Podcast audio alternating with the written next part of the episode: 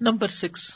ومئی توکل اللہ فہو حسب ان اللہ بالغ عمری قجا اللہ کل شعی ان قدرا۔ جو اللہ پہ توکل کرتا ہے، وہ اس کے لیے کافی ہو جاتا ہے۔ بے شک اللہ اپنا کام کر کے رہنے والا ہے۔ اللہ نے ہر چیز کا ایک اندازہ مقرر کر رکھا ہے۔ سورت طلاق کی ہے۔ احکامات شریعہ میں طلاق کے سارے طریقے بتائے گئے اور اس کے جو آفٹر افیکٹس ہیں، ان کے بارے میں کیسے ڈیل کریں اور اور ساتھ ساتھ اندر کی اصلاح ہو رہی ہے۔ تقوا اور توکل یہی قرآن کی خوبصورتی ہے۔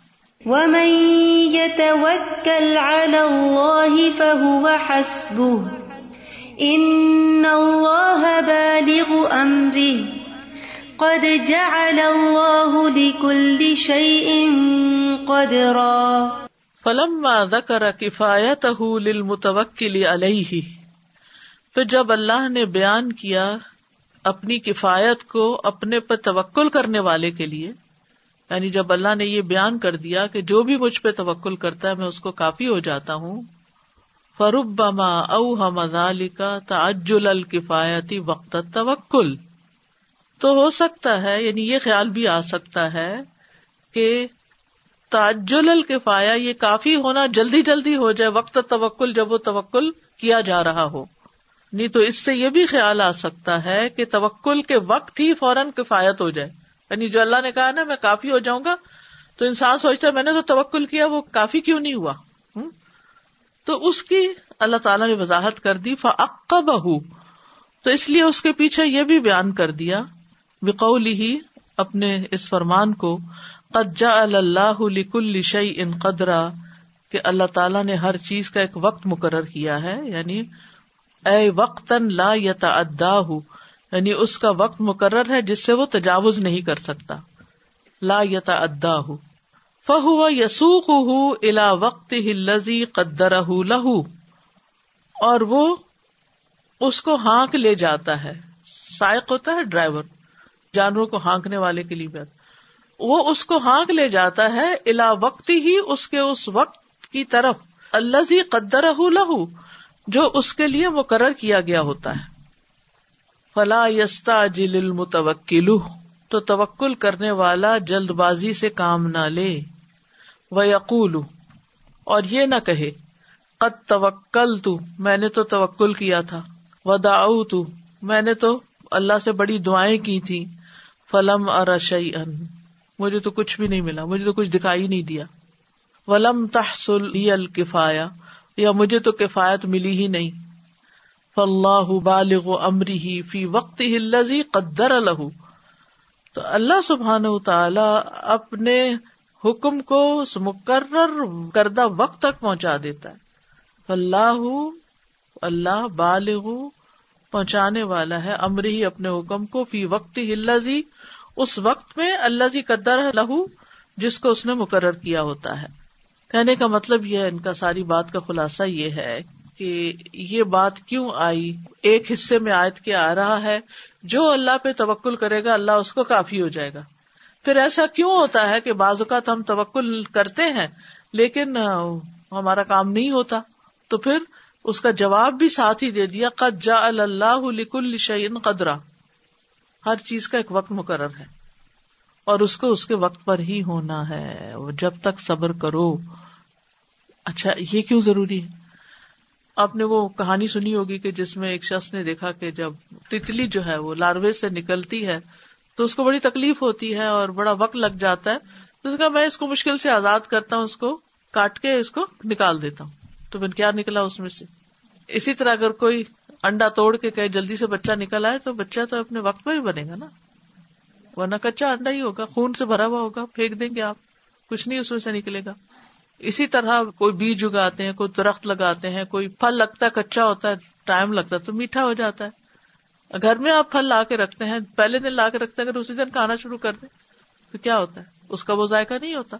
تھوڑا سا ٹھہر کے پانی کا گلاس آپ بھرتے ہیں ٹیپ سے تو اسی وقت اگر پیئے تو اس کا ذائقے میں کلورین ہوگی۔ لیکن اگر آپ پانچ منٹ اس کو رکھ دیں تو کلورین اڑ جائے گی۔ اس کا ذائقہ بہتر ہو جائے گا۔ ہاں؟ اجلت ہے نا؟ یعنی ہر چیز کے اندر۔ تو اللہ نے اس کائنات کے اندر یہ جو تدریج رکھی ہے نا، کہ ہر چیز یعنی آہستہ آہستہ ہوگی، سہج سہج کے ہوگی، اور وہ اس کے لیے ایک ٹائم مقرر ہے۔ کس کو کس وقت؟ اب سورج ہے، اگر ہم آدھی رات کو ہماری آنکھ کھل گئی تو ہم کہیں صبح ہی ہو جائے تو سورج کو تو اپنے وقت پر ہی نکلنا ہے۔ اور اسی طرح باقی چیزیں بھی۔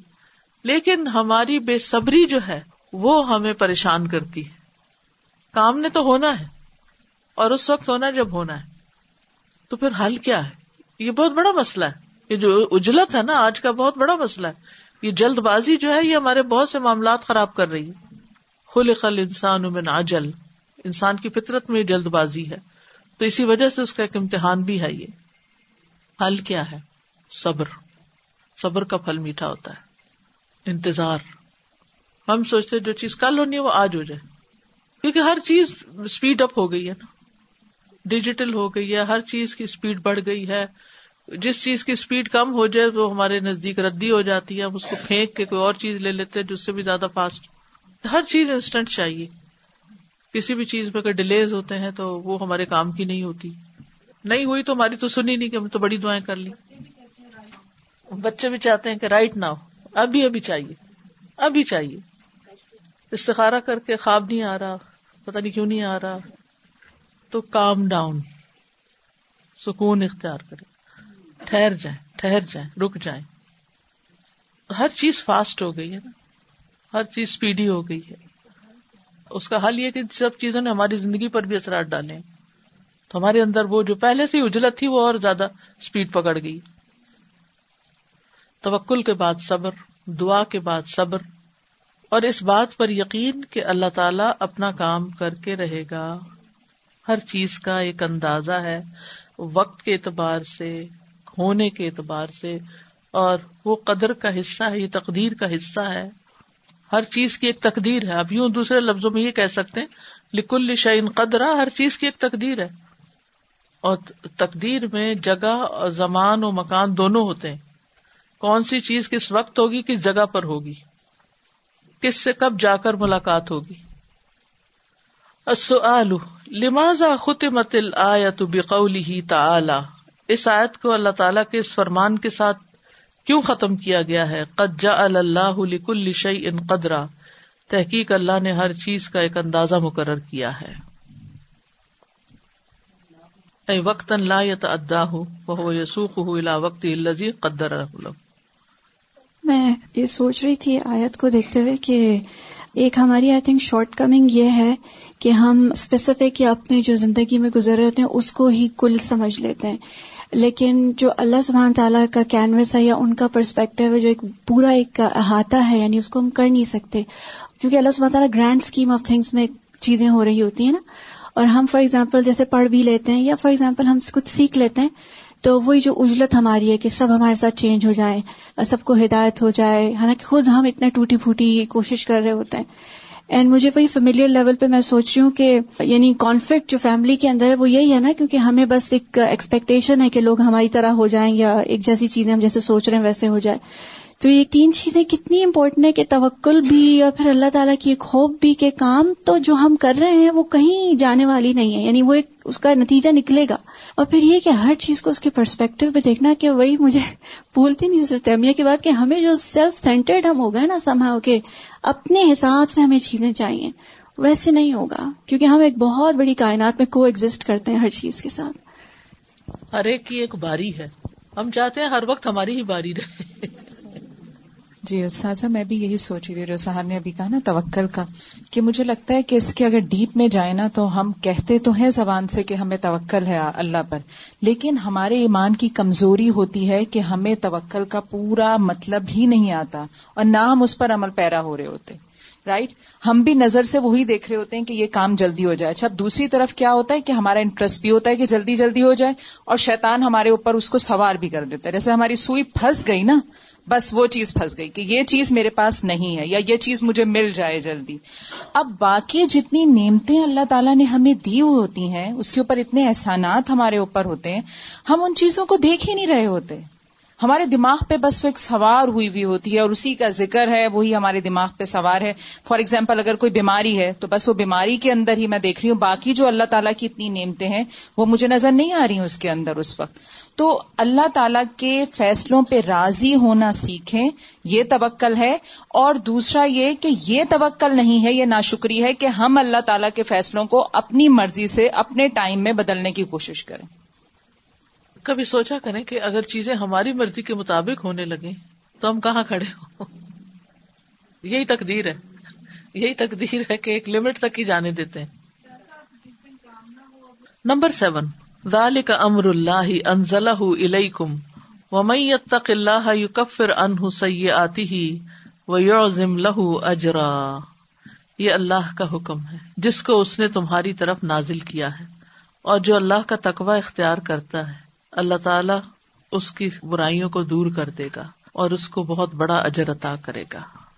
ذلك امر الله انزله اليكم ومن يتق الله يكفر عنه سيئاته ويعظم له اجرا ويعظم له اجرا يقول ويجزل له الثواب على عمله ذلك وتقواه۔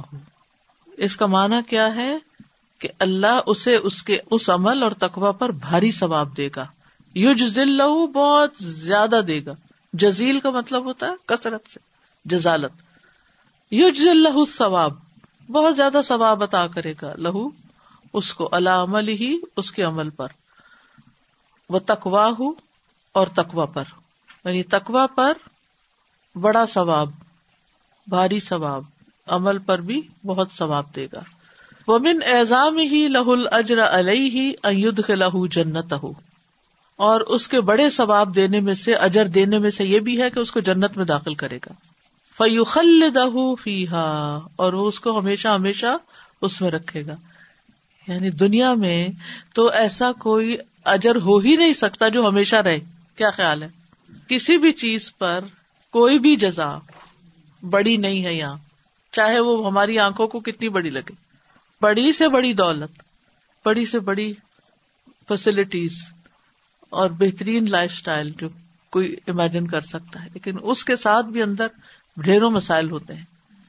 اور پھر یہ کہ سب کچھ ختم ہو جانے والی جو بات ہے نا، اس نے ہر نعمت کو مقدر کر دیا۔ مقدر کا مطلب گدلا کر دیا۔ کچھ بھی ہے نا آپ کے پاس، تو یہ جو ڈر ہے نا، میں نے اس کو چھوڑ جانا ہے۔ پتہ نہیں کب تک کبھی تو نظر لگنے کا ڈر ہے اور کبھی کھو جانے کا ڈر ہے اور کبھی اپنے مر جانے کا ڈر۔ یعنی کسی بھی ایک نعمت کے ساتھ کتنے سارے ڈر سمائے ہوئے ہیں۔ حتیٰ کہ کھانے کی بھی کوئی بھی نعمت ہے آپ کے سامنے۔ کیا اطمینان سے کھا لیتے ہیں؟ یا کوئی ڈر ہوتا ہے اس میں؟ کتنا ڈر ہوتا ہے۔ کئی قسم کے ڈر ہوتے ہیں، اس کھانے کے ساتھ بھی۔ پتا نہیں ایسا نہ ہو کہ مجھے کوئی ریئیکشن ہو جائے اس کا۔ زیادہ کھا لیا تو کیا ہوگا؟ پتا نہیں ڈائجیشن کیسی ہوگی۔ پتا نہیں سوٹ کرے گا یا نہیں۔ پتا نہیں کیسے کیسے کیمیکل ہوں گے اس میں۔ پتا نہیں کیسے اگایا ہوا اس کو۔ کیسے پکایا ہوا اس کو۔ کیسے بنایا ہوا اس کو۔ وغیرہ وغیرہ۔ یعنی مزیدار سے مزیدار کھانا بھی آپ کے سامنے ہو تو ہاتھ کھل کے نہیں بڑھا سکتے آپ۔ ایک لمٹ ہے۔ لیکن جنت میں جب آپ کچھ بھی کھائیں گے تو کوئی خوف نہیں ہوگا۔ نہ اس نے آپ کو موٹا کرنا ہے، نہ اس نے آپ کو ڈائجیشن پرابلم دینا ہے، نہ اس نے ختم ہونا ہے۔ دنیا میں جو چیز مزے کی ہو، وہ بازار سے غائب ہو جاتی ہے۔ وہ بچے اس دن پیسٹری لائے تو کہتے ہیں، یہ ہر وقت نہیں ملتی۔ بہت ایکسائٹیڈ تھے اچھا یہ ہے، یہ جاپنیز سم تھنگ تو میں نے کہا what so special about it کہتے ہر وقت نہیں ملتی۔ ایک کسٹمر کو ایک ہی ملتی ہے۔ اس وقت اس کی طرف ہم زیادہ اٹریکٹ کرتے ہیں یعنی اس ایک پیسٹری کے ختم ہونے کا تو اتنا فکر ہے اور اس کی اتنی امپورٹینس ہے اور اتنی اس کی اہمیت ہے اور اپنی جو ایک زندگی ملی ہے اس کی کبھی فکر نہیں آئی کہ ایک ہی زندگی ہے اس کو کسی کام لگا جائے۔ اب یہ ایک اور ٹیکنیک نکل آئی ہے چیزیں بیچنے کی کہ ہر چیز کے اوپر لمیٹڈ ایڈیشن بس اس تاریخ تک ہے، اتنے دن ریمیننگ اس تاریخ کے بعد یہ آفر ختم ہو جائے گی۔ تو انسان سوچتا ہے وہ میں ان فور میں ہی داخل ہو جاؤں۔ تو اس میں آپ دیکھیے کہ پھر کوئی بھی چیز دنیا کی بڑی نہیں ہے۔ لیکن آخرت میں ہمیشہ ہمیشہ کے لیے اس لیے وہ بڑی ہے۔ یعنی بڑی ہونے کے اور بھی یعنی کہ اس کی کوانٹٹی بھی بڑی، لیکن اس کا جو ٹائم پیریڈ ہے وہ اینڈ لیس ہے۔ ایور لاسٹنگ کوئی زوال نہیں۔ السؤال بین کیف یعظم اللہ تعالی الاجر لمن اتقاہ بین بیان کرے کیفا کس طرح یوزم اللہ بڑا کرے گا، عظیم بنائے گا اللہ تعالیٰ الجرا اجر کو لمن تقاہ اس کے لیے جو تقوی اختیار کرتا ہے۔ لہو ثواب ومن اعظام ہی لہو الجر علیہ جنا فیو فیحا نمبر ایٹ ف ان اردان الکم ف آتو ہن اجورا ہن و تمرو بین کم بے معروف فَإِنْ أَرْضَعْنَ لَكُمْ فَآتُوهُنَّ أُجُورَهُنَّ وَأْتَمِرُوا بَيْنَكُمْ بِمَعْرُوفٍ بمعروف ونکرہ سبحانہ بمعروفن کہہ کے اللہ تعالیٰ نے اس کو نکرا استعمال کیا یہاں تحقیقاً علی الامت بالرضا بالمستطاع اس بات کو ثابت کرنے کے لیے تحقیق ثابت کرنے کے لیے الامت، امت پر بردا رضامندی کے ساتھ بال مستطا جتنی استطاعت ہے، ٹھیک ہے؟ معروف کا مراد کیا ہے کہ اللہ سبحان تعالی نے اس امت پر اتنی مقدار لازم کی ہے جتنی ان کی طاقت ہے۔ وہ یقون ما الخل کی بال انصافی اور وہ معروف جو ہے مخلوق کے ساتھ انصاف کی صورت میں ہوتا ہے۔ وہ ما ان نفس بال خلاف اور نفس کے ساتھ اس کی مخالفت کرنے کی صورت میں ہوتا ہے۔ وہ ما الحق بال اعتراف اور حق کا اقرار کرنے کی صورت میں ہوتا ہے۔ تو کوئی بھی چیز جب کہا جاتا ہے نا کہ معروف طریقے سے کرو، تو اس میں یہ تینوں چیزیں آ جاتی ہیں۔ جو معروف طریقے سے کام ہوتا ہے اس میں مخلوق کے ساتھ انصاف ہوتا ہے دوسرے کے ساتھ انصاف ہوتا ہے حتیٰ کہ چھوٹی سی چیز ہے مثلاً آپ اپنے ہسبینڈ کے ساتھ بیٹھ کے فروٹ ہی کھا رہے اور آپ کاٹ رہی ہیں اور کاٹ کر آپ ان کے سامنے کیا رکھ رہی ہیں؟ اپنے سامنے کیا رکھ رہی ایک مثال ہے چھوٹی سی۔ تو چھوٹی موٹی چھری آگے پیچھے ہو جاتی ہے، لیکن اس میں انسان اگر یہ دیکھتا ہے کہ دوسرے کا بھی اتنا ہی حق ہے جتنا میرا ہے یہ نہیں کہ میرے ہاتھ میں چھری ہے تو میں اپنے لیے جتنا چاہوں کاٹ لوں اور دوسرے کو جو چاہوں دے دوں۔ نہیں۔ معروف طریقہ کیا ہے؟ انصاف کے ساتھ۔ اور انصاف کا لفظ نصف سے نکلا اور نصف کس کو کہتے ہیں؟ آدھا آدھا۔ یعنی جتنا آپ کا حق ہے، اتنا ہی دوسرے کا بھی حق ہے۔ دوسری بات، نفس کے ساتھ اس کی مخالفت کرنے کی صورت میں۔ نفس چونکہ حریص ہوتا ہے نا، تو بعض اوقات ہم دوسرے کو اس کا حق نہیں دینا چاہتے۔ تو انسان اس میں اپنے نفس کے خلاف جائے۔ اور تیسرا یہ کہ جو کسی کا حق ہو اس کو مان جائے کہ یہ اس کا حق بنتا ہے۔ یہ بیوی کا حق بنتا ہے کہ اس کو اتنی اجرت دی جائے۔ ف ان اردان لکم فعتو ہن اجورا ہن و تمیرو بین کم بے معروف اور وہ تمیرو کا مطلب کیا ہے؟ آپس میں مشورہ کرو بے معروف معروف طریقے سے۔ یعنی فیئر ڈیلنگ ہو۔ کسی کا حق نہ مارا جائے، نہ بیوی کا، نہ شوہر کا، نہ ماں کا، نہ باپ کا۔ نکر المعروف فل آیا اس آیت میں معروف کو نکرا کیوں لایا گیا ہے؟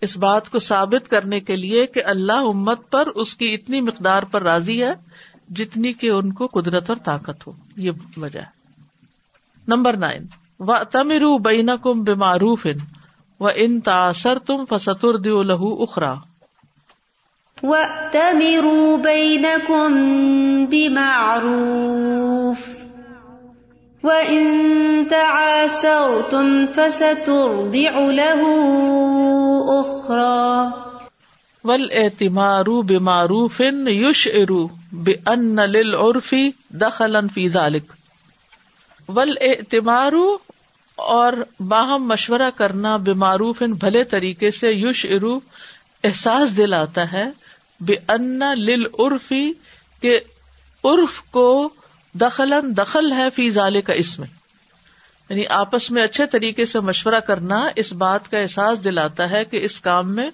عرف کو دخل ہے۔ عرف کیا ہوتا ہے؟ جو چیزیں کسی سوسائٹی کے اندر جانی پہچانی ہوتی ہیں۔ سوسائٹی جن کا انکار نہیں کرتی، جن کو ایکسپٹ کرتی ہے۔ جیسے ہر کلچر کے کچھ ہوتے ہیں نا نارمس ہوتے ہیں، جن کو برا نہیں سمجھا جاتا۔ کما ہوا تمبی ہن سری ہن بے اللہ یودار احد الوالدین ولدی جیسے کہ اس بات میں واضح تمبی ہے کہ والدین میں سے کسی ایک کو بھی بچے کی وجہ سے نقصان نہ دیا جائے گا۔ وہ ان تکون المفاہمت بین الزوجین بعد الفرقتی فی جمی العمور اور یہ کہ مفاہمت ہوگی زوجین کے درمیان۔ جدائی کے بعد بھی تمام معاملات میں یہ ہمارے کلچر میں بالکل ہی نہیں ہے۔ بس ایک دفعہ الگ ہوئے، زندگی بھر کے لیے شکل نہیں دکھائی دینی، نہ بات کرنی ہے، نہ ہی معاملات کو طے کرنے اور ایک دوسرے کے حق مار کے بس راضی۔ اللہ تعالیٰ یہاں پر واہ تمیرو بین کو بے معروف کہہ کے شوہر اور بیوی کو یہ کہہ رہے کہ اگر تمہاری طلاق بھی ہو جاتی ہے تو بعد میں بھی مشاورت جاری رہنی چاہیے معروف طریقے سے۔ کیونکہ بچوں کے معاملات ہو سکتے ہیں پراپرٹی کے معاملات ہو سکتے ہیں۔ آپ دیکھیں کہ جب اچھے دن ہوتے ہیں تو بعض اوقات ہسبینڈ اگر پراپرٹی خریدتے ہیں تو کوئی اپنے نام کو بیوی کے نام کو بچے کے نام کو کسی جس کے پاس زیادہ ہوتا ہے۔ تو اب کیا ہے، جب حالات خراب ہوئے تو اب جو جس کے نام ہے وہ لے کے غائب ہو گیا۔ تو ہو سکتا ہے وہ حق دوسرے کا بنتا ہو۔ اب وہ بات ہی سننے کے لیے تیار نہیں، وہ عدالت میں آنے کو ہی تیار نہیں، وہ ڈکلیئر کرنے کو ہی تیار نہیں، وہ کسی طرح کوپریٹ کرنے کو تیار نہیں۔ کئی چیزیں ہو سکتی ہیں نا۔ ہو سکتا ہے کہ ساری چیزوں کی جو گھر میں جو ایک ذمہ داری ہوتی ہے کہ ہر چیز کی چابیاں عورت کے پاس پاس ورڈ پاس ہوں، چھوٹی چھوٹی چیزیں ہوتی ہیں نا جو ایک دوسرے کو اعتماد کر کے دیوی ہوتی ہیں اور پھر انسان بعد میں جب لڑائی جھگڑا ہو جائے اور چھوٹی سی بات پر جدائی ہو جائے تو پھر اس میں انسان کہ اب اس کو تنگ کرنے اور ستانے کا کوئی طریقہ ہاتھ میں آئے یا کوئی بہانا ملے اور انسان دوسرے کے ساتھ کوپریٹ نہ کرے تو نہیں۔ بعد میں بھی معاملے مشورے سے طے کرو، ایک دوسرے سے کوپریٹ کرو، اور خصوصاً بچوں کے معاملات میں۔ ان تکون المفاہمت بین الزوجین بعد الفرقتی فی جمی العمور سارے معاملات میں سوا ان فی خصوص ردائی اوغیر ہی خاص طور پر خواہ یہ رضاط کا مسئلہ ہو یا کوئی اور ہو۔ دودھ پلانے کے مسائل، بچے کے مسئلے۔ مبنا المعروفی و تسامحی و احسانی اس کا انحصار معروف پر، تسامح فراخ دلی پر و احسان اور احسان پر ہونا چاہیے۔ یعنی باہمی معاملات طے کرتے ہوئے فراخ دلی کا مظاہرہ کرو، احسان کا معاملہ کرو، معروف طریقے سے کام کرو۔ وفا ان لحق عشرت سابقہ سابقہ گزری ہوئی زندگی کے حق کے ساتھ وفا کرنے کی صورت میں۔ کبھی تمہاری زندگی میں اچھے دن بیتے تو وہ جو اچھے دن تھے اور جو اچھے تعلقات ہیں جب تمہارے، اسی کا کچھ لحاظ رکھ لو۔ ٹھیک ہے، نہیں ساتھ رہ سکتے، لیکن کم از کم بعد میں بھی معاملات تو ڈھنگ سے طے کرو۔ ولا تن سب الفضل بینکم اور آپس میں ایک دوسرے کے ساتھ احسان کرنا مت بھولو۔ ولا تن سب الفضل بینکم کتنا خوبصورت ہے یہ دین، جو لڑائی، جھگڑے، جدائی کے موقع پر بھی احسان کا حکم دیتا ہے۔ کہ اچھا کرو۔ اور یہی تقوا کی علامت ہے۔ اس کو تقوا کہتے ہیں کہ اب تم کیا، یہ تقوا کا امتحان ہے کہ اب جبکہ سب کچھ ہو چکا، اب تم آپس کی کمیونیکیشن کس طرح رکھتے ہو؟ اور معاملات کو کس طرح سالو کرتے ہو؟ آپ دیکھیے کہ ایک بالش بھی جو کسی کی کوئی زمین ہتھیار لیتا ہے، ناجائز طور پر۔ سات زمینوں کا تو قیامت کے دن اس کے گلے میں ڈالا جائے گا۔ اب بعض اوقات یہ ہوتا ہے کہ شوہر نے کئی قانونی معاملات کی وجہ سے کوئی ایسٹس بیوی کے نام رکھے ہوئے ہوتے ہیں یا لگائے ہوئے ہوتے ہیں۔ اور بیوی کو بھی پتا ہوتا ہے یہ اصل میں میرے نہیں ہے، بس وہ میرے لیے رکھے ہوئے تو جب طلاق ہو جاتی ہے تو بعض اوقات مسائل ایسے آتے ہیں، لوگ پوچھتے ہیں کہ اچھا اس طرح مجھے دیا گیا تھا وہ میرا تھا نہیں، لیکن اب چونکہ طلاق ہو گئی تو میرا کیا بنے گا؟ تو میں نہیں چاہتی کہ وہ چیز واپس کروں۔ تو کیا میرے لیے جائز ہے؟ نہیں، آپ کے لیے جائز نہیں ہے۔ وہی تک اللہ یا جل مخرجا۔ آپ اللہ کا تقوی اختیار کر کے دوسرے کا مال دوسرے کو لوٹائیں، اللہ آپ کے لیے کوئی نیا راستہ نکال دے گا۔ لا اللہ کا امرا۔ ہو سکتا ہے، اللہ اس کے بعد کوئی نیا راستہ پیدا کر دے۔ آپ کے اس تقوا کی وجہ سے، اس نیکی اور اس شرافت اور احسان اور فضل کی وجہ سے آپ کی شادی کہیں ایسی جگہ پر ہو جائے کہ آپ کو پچھلے سارے غم بھول جائیں۔ لیکن اگر آپ ظلمن کسی کا ایک ڈالر بھی ہتھیاتے ہیں، تو یہ تقوا کے خلاف ہے اور وہ دینا پڑے گا۔